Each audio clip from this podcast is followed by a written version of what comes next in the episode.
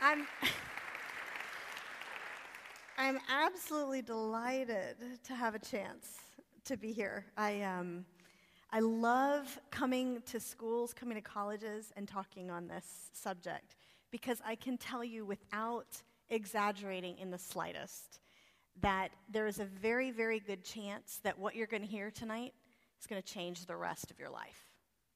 And that sounds like a big statement, um, but I can tell you this because of the sheer number of people who have seen some of this information that we just didn't know before after they've gotten married and after they've had heartache and difficulties and they didn't know where they were coming from and just wanting to have a successful relationship and not having any idea where this weirdness was coming from and why they were in the state that they were in or even if they had a good relationship didn't know where some of the clashes were coming from and suddenly seeing some of this information completely transformed their relationship and so one of the most common comments that we have gotten from, when I say we, I mean me and my husband, because he researched and wrote for men only with me.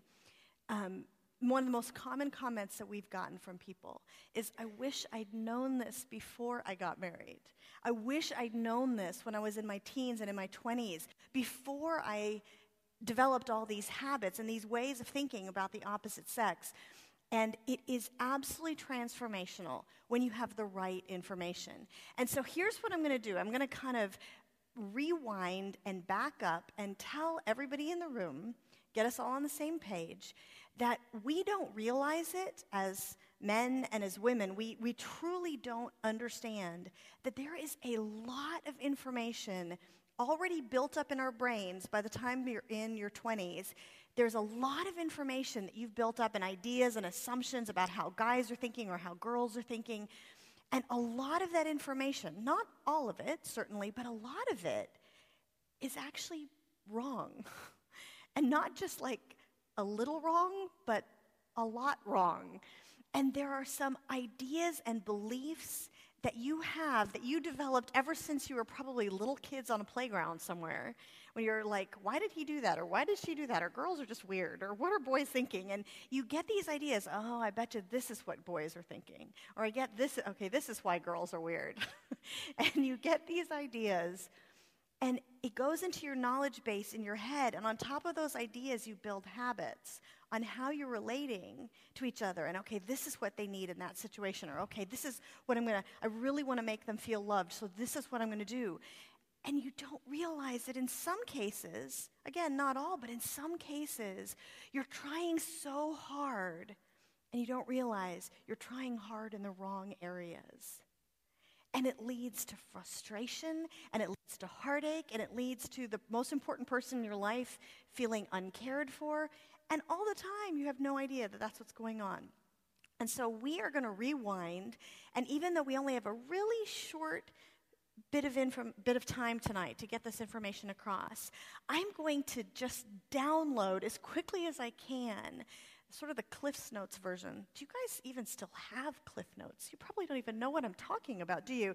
This was big when I was in college, the short version, um, the, the Google overview version, the, the Wikipedia version of what is it that you most need to know just to get you started, to open your eyes in some of these areas, and then you can look into more on your own, okay? But what we're going to do is debunk a few things and give you the right information, and then you can, you can um, go further in whatever areas you want.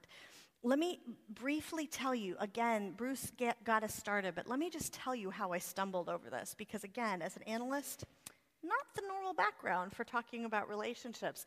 I'd actually moved from New York, where I worked on Wall Street, I'd moved down to Atlanta, and I stumbled over this stuff because I had the opportunity to write a couple of novels. And one of my main characters in my second novel was a man. And the way I framed this character, this main character, is he was a good, decent guy, and he was a, a, great, you know, husband and father and a successful businessman. That was the way I painted this character. And ladies, to the women in the room, I will tell you, you really realize how little you know about how men actually think when you have to write their thoughts. okay? It's a novel. I couldn't just say what this character was doing, I had to put thoughts in his head.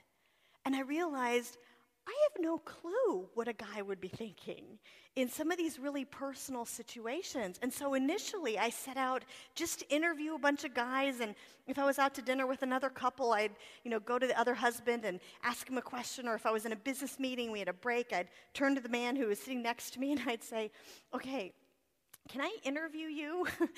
and here's the scene that I'm writing in this book. What would you be thinking if this was you? In this situation. And as the guys started telling me what they were actually be thinking, I found myself going, Really?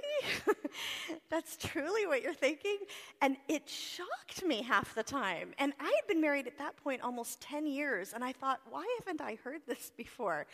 And I realized what I was hearing was so, not only so surprising, but it was also really, really foundational stuff. This wasn't stuff these guys were saying that they felt kind of off in a corner once every three months. This was stuff these men were saying that they thought and they felt every single day, multiple times a day. And at that point, like I said, I'd been married so long and I was re- realizing there was so much I didn't know. And that's how it set me off on this journey to not just write a novel, but to really truly dig into this analytically, and it ended up becoming a giant research project. And that research project was not only based on hundreds and hundreds of personal interviews, and, and let me tell you, I interviewed every man I could get my hands on. Okay, wait, that sounds really bad. I interviewed every man I came across there for a couple of years. I mean, heaven help the poor man stuck next to me on the airplane for two hours, right? And so I did all these personal interviews, and then eventually, because of the analyst background, on goes the analyst hat. And I ended up commissioning several nationally representative scientific surveys of men. I've now done three of them to understand and quantify okay, this is common. What I've found, this is 75% of men say this, or 82% say this. And then we did the same thing on the women's side. What's the research project on the women's side? And hundreds of interviews and scientific nationally representative survey. And then we did the same thing for teenagers because so many people said, I wish I'd learned this when I was younger. And we did the same thing for 15 to 20 year olds. Um, and that was for young women and for young men only. And so these books, when I talk about what I'm going to share tonight, just briefly downloading all of this, like Bruce said, this isn't my opinion. Usually, if it made it into the books, it contradicted my opinion because it was so surprising. And so, realize though, uh, because I know you guys are all college students, mentioning this matters, because you guys are all very analytical, you're in this mode. Realize though that if I, if I'm standing up here and I'm making generalizations, I have to make generalizations. But there's always exceptions, right? If 75% of men said one way, by definition, 25% didn't, right? So there's always exceptions. Everybody's an individual. But the key is for you to hear what I'm saying and go, you know what? That does sound like my boyfriend. That does sound like this girlfriend of mine. And you're, you're going to get a sense for how this works as you go. And like I said, replacing the wrong information with the right one, the right information, will truly be life changing if you let it, if you let God open your eyes to this. And so that's our starting point. Okay, and then there's several others. Just so you know, this, um, the application of this goes throughout life. We're going to be talking about like romantic relationship type stuff here, but just so you realize the application of this, this is this is not just a boyfriend girlfriend situation. This is also for those of you when you eventually go out into the workplace and you're working with men, you're working with women of you know people of the opposite sex. This stuff applies in the workplace. It applies in every relationship in life. So just realize there's going to be a lot of different ways we can get, we can go. And I've done the research on on many of them. Like my last book that I released last year um, is on the workplace application of understanding men. So it's gone several different directions. When we end tonight, we're going to dismiss anybody who wants to dismiss, and then we're going to have an optional sort of question and answer time. so that if you want to stick around and ask a bunch of questions, we can do that if you'd like. And if you need to get off and get studying, I understand that too. Okay, so let me give you a quick overview. Um, I'm going to talk to the women first, and I'm going to help you understand guys, and then I'm going to switch and talk to the guys. You ready for this? All right. Women, for the women in the room. And like I said, I'm going to go really fast. There's a couple of things that you really need to sort of switch your brain about, about the primary needs of the, of the guys in your life, especially a guy that you're interested in, not just male friends, but eventually a romantic relationship, and then eventually, for many people in the room, marriage. Because there is a very different primary need that men have than the primary need that we as women have, and we have no clue that it's there. See, we women, we most want to feel loved and cherished and adored, and that is what lights us up. And that's kind of what we think is the whole point of having the relationship to begin with, right? Like, if you're not going to feel loved, what's the point? And it's a huge surprise for us to find out that for guys, that's not the point at all. And that actually, according to the surveys that I did, if men had to make a choice, which they wouldn't want to have to make, but if they had to, the men said that they would actually choose to give up feeling that their wife or their girlfriend loved them if they could just feel that she respected them. Okay, and I'm seeing a lot of blank faces, so let me say that one more time. This is hard for us to get a handle on. And girls, I'm to say it in personal terms. What this means is your if you are dating someone, your boyfriend, he would actually choose to give up feeling that you love him if he could just feel that you respect him and you trust him and you believe in him and you admire him and all of those things are more important to the average guy, even than feeling that you love him. That is a big deal difference between men and women.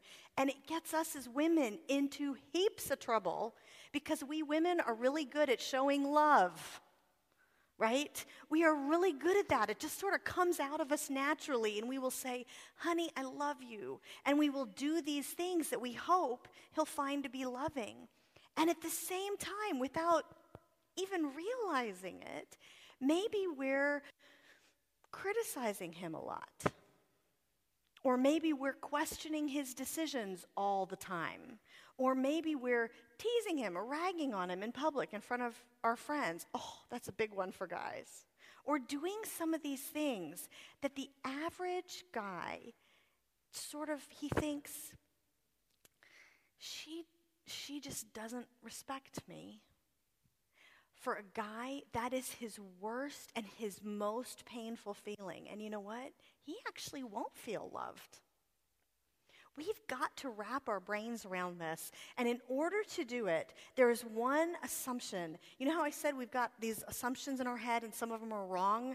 We've got to confront one assumption head on. And it is assumption that probably many of us in the room would have agreed with, especially in today's culture. And it goes something like this it says, you know, love is supposed to be unconditional, right?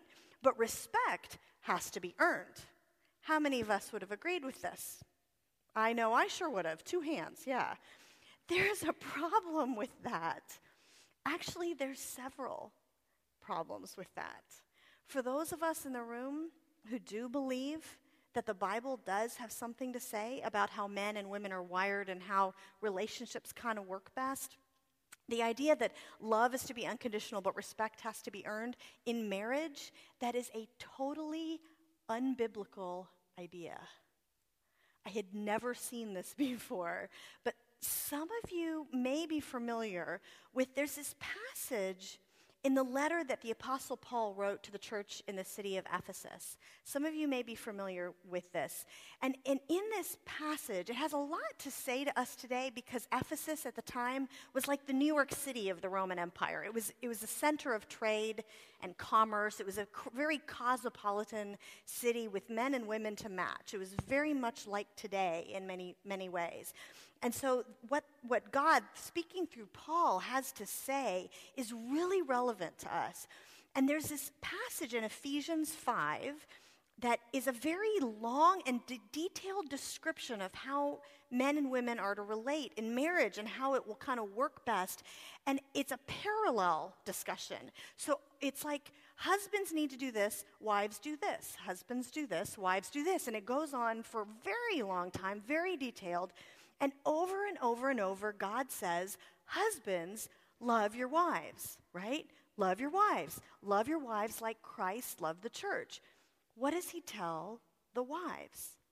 Respect your husbands. Respect your husbands. Respect your husbands in different ways in this very long passage. That's what he says.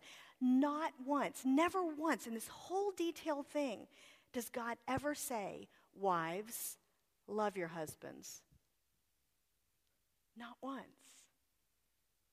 And why is that? It can't be because we're not supposed to show them love, because many times in the Bible, God says, Love one another. So, why this really clear distinction? I look at it and I go, I think God knows we women will do the love thing naturally, right? We don't have to be told. It just, again, it just comes out of us. But God knows that is not how He has wired men. And that what men most need is to know that the most important person in their life is choosing to demonstrate respect and believe in them and support them, even when we don't think he's earned it that day. And that's really where the rubber meets the road, right? because for those of us who are sort of like me, sort of the strong, opinionated woman type, um, we kind of look at that. And, and by the way, I know very few women who aren't. we kind of look at that and we think, I don't know what that looks like. How do you respect somebody if you don't think they deserve it? How do you trust somebody if you don't think he's earned it? I don't know what that looks like. Well, you know what it looks like? It looks just like his choice to love you, even if you're not particularly lovable that day. It's the same thing. We don't think of it as the same thing, but it's completely the same thing. And here's the thing for most of us as women to realize is what we don't necessarily what stump what trips us up isn't necessarily that we don't respect the guy we're with because in most cases we wouldn't be with them if we didn't respect them. In most cases we do actually feel that way. What we don't realize and what's tripping up the relationship is that all day long, without knowing it, we are sending him the message that we don't respect him, that we don't trust him, that we don't believe in him. And it's these simple little things that we have no clue about. I mean, seriously, and I don't know if anybody in the room has ever been in this situation, but have any girls in here been in the situation where your boyfriend is driving in circles and refusing to stop and ask for directions? Okay, since the advent of GPS, this is much less of a problem. and does anybody else find it weird that the GPS has a woman's voice? I mean, seriously, this is an issue. But you know what? The but the, the guys all told me this is a perfect example where I would ask them for examples of tell me what it is that's sending this message that she thinks you're inadequate. What's this pain, you know, painful feeling coming from? And the day to day little examples that I would hear would be things like this one, you know, where she's saying, honey, please just stop and ask for directions. And what they are accurately hearing is, I don't trust you. And if you think about it, girls, that is actually what we're saying. Let's just sort of own that one. We are actually saying, I don't trust you to find your way, so let's stop and ask some other man for directions. Okay? You can see how that might be a little bit of an issue. And it points out something that is so stinking hard for us as girls, which is that it's just a choice. Are you going to choose to trust him or not? Knowing he's a big boy, he's got a clock on the dashboard too. He knows whether you're going to be late or not. And you have to kind of own the fact that, you know what, sometimes they're feeling that way because, you know what, we don't completely trust him. It is one of the most profound things that we as women can ever do is to recognize the power to him of showing I'm going to choose to trust you. I'm going to choose to believe in you. I'm going to choose to appreciate you. And that for them is this huge, wonderful thing. I mean, my husband, ever since I realized this, my husband will sometimes look over and I'm vibrating in the passenger seat. I'm trying so hard to not say, just stop and ask for directions. And he'll look over and he'll go, Thank you, honey. it's like giving him a dozen roses. but see, here's the thing we don't realize, again, we, we have no rea- we have no idea of how easy it is for them to hear disrespect when we don't ever intend it. We have to learn it. I wish I could go you into all the examples of this. But let me also tell you for I'm assuming that the that there's a few married people in here, but I'm assuming that the vast majority there's a few people like, whoa. but obviously the vast majority of you aren't married. And I can tell you, ladies, for those of you who aren't, this subject was one of the ones that came out the most when I was talking to the single men and interviewing and surveying the single guys. Is that for them, one of the most powerfully appealing things is the sense that this woman really believes in them. They think they're able, they think they're adequate, they think that they're good at things. They notice what they do, they appreciate them. You know, I always tell women if you don't believe what I'm saying, don't believe it. Just try it. Try saying things like, Thank you so much for doing that. I really noticed you did a great job. Try saying, not just, I love you, but I'm so proud of you. And watch how it impacts them. It's huge. So I had this conversation with a girl who was about 20 years old and she was in college, and she was having a hard time believing that any of this was true because it kind of goes against the cultural grain, right? It goes so against this. And so I said, again, don't believe me, just try it. And so a few nights later, she went off to her job, and she was a waitress, you know, part time while she was in school. And she was at a gigantic restaurant outside of Atlanta, and there had been a guy that also worked at the restaurant named Kyle that she kind of had had her eye on for two or three months. Really nice guy. They'd never really had too much of a connection, but she was like, okay, I'll try this. and she had noticed over the last couple of months that there had been this tension in the air between Kyle and one of the managers. And in fact, the tension had made it nasty for everybody. Everybody had been having problems because of this relationship with the two of them, constantly getting into it. And she noticed one night, the, this night, the manager approaching Kyle and wanting to get into it again. And she watched as Kyle said, You know what? I'm just not going to get into it with you, man. I'm just not going to. It's going to mess everybody else's night up. We can take it out later. We can talk about it. We'll just deal with it later. And, and refused to mess up the evening for everybody. And she went up to him a couple minutes later and she said, um, You know, Kyle, I just have to tell you something. I saw what you did with the, with the manager and how you protected all of us. And I really, really appreciate that you didn't get into it with him. You are a real man of honor. I, I really, really, really respect that. And she walked away and she said, she came back, she told me later, Shaunti, he followed me around all night.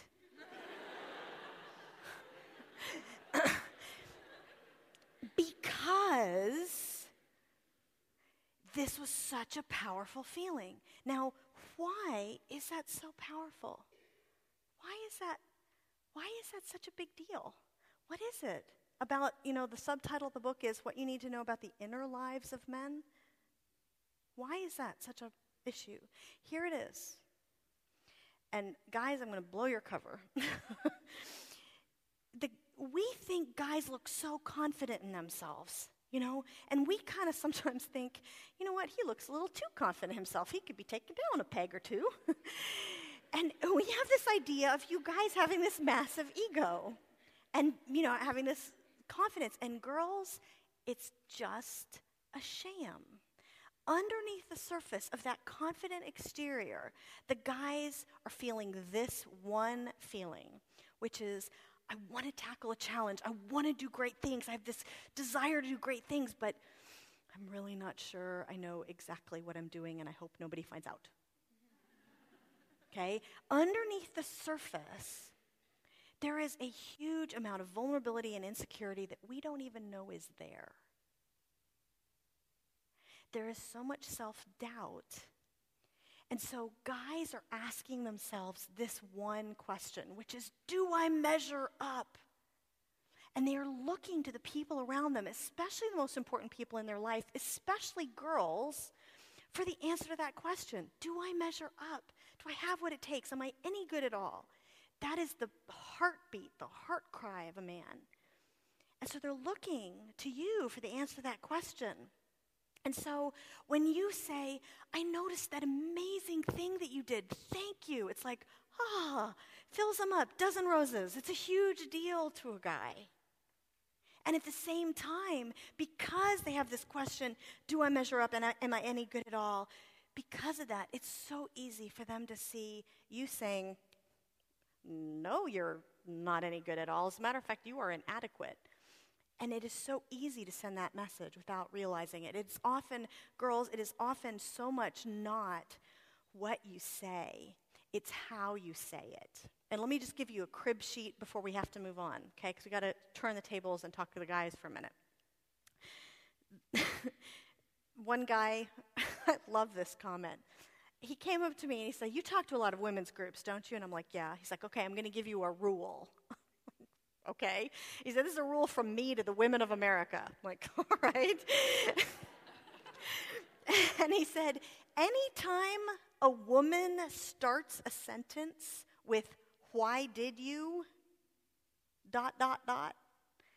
You know, why did you make that decision? Why did you do that thing? He said, in the man's mind, just add on the end of that sentence a comma, you dodo. And I said, um, what? And he said, Yeah, we're just thinking you're saying, Why did you do that, you dodo? And, and I said, Okay, hold on. You know, um, what am I supposed to say instead?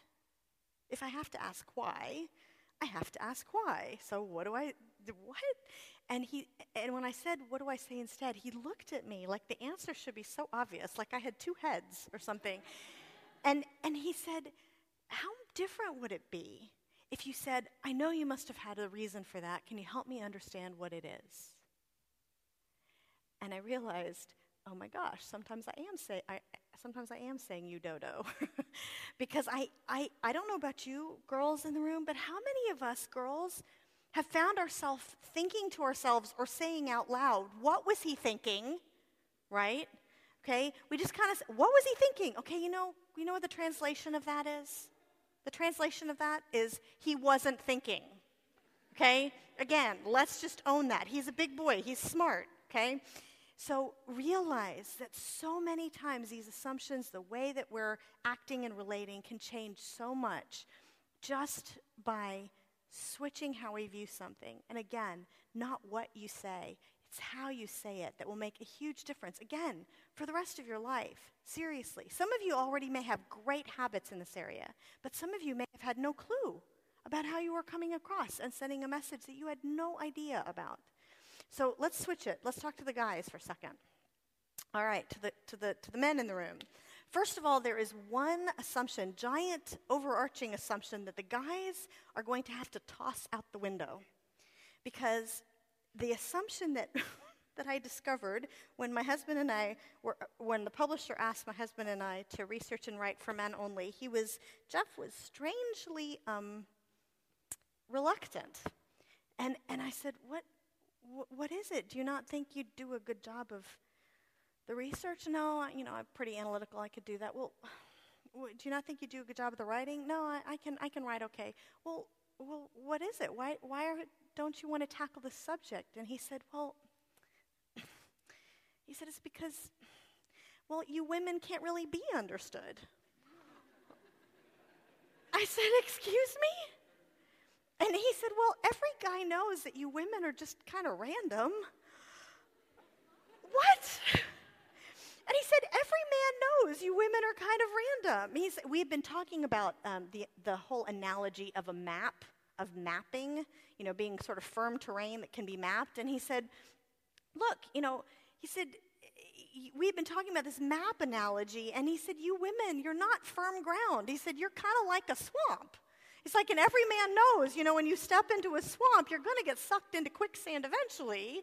And if you've ever watched an old movie, you know, the only thing you can do when you get sucked into quick, quicksand is just shut down and not struggle and hope somebody comes along to rescue you. and, he, and he said, That's what you women are like. I'm like, Excuse me, we are not random. You know, if we've been, if, if, if, if you see this randomness, it's just, there's something different going on because we can be systematized and understood just like you men can. So this was just basically a giant research project to prove to Jeff that we can be understood. And, and he was eventually convinced, believe it or not.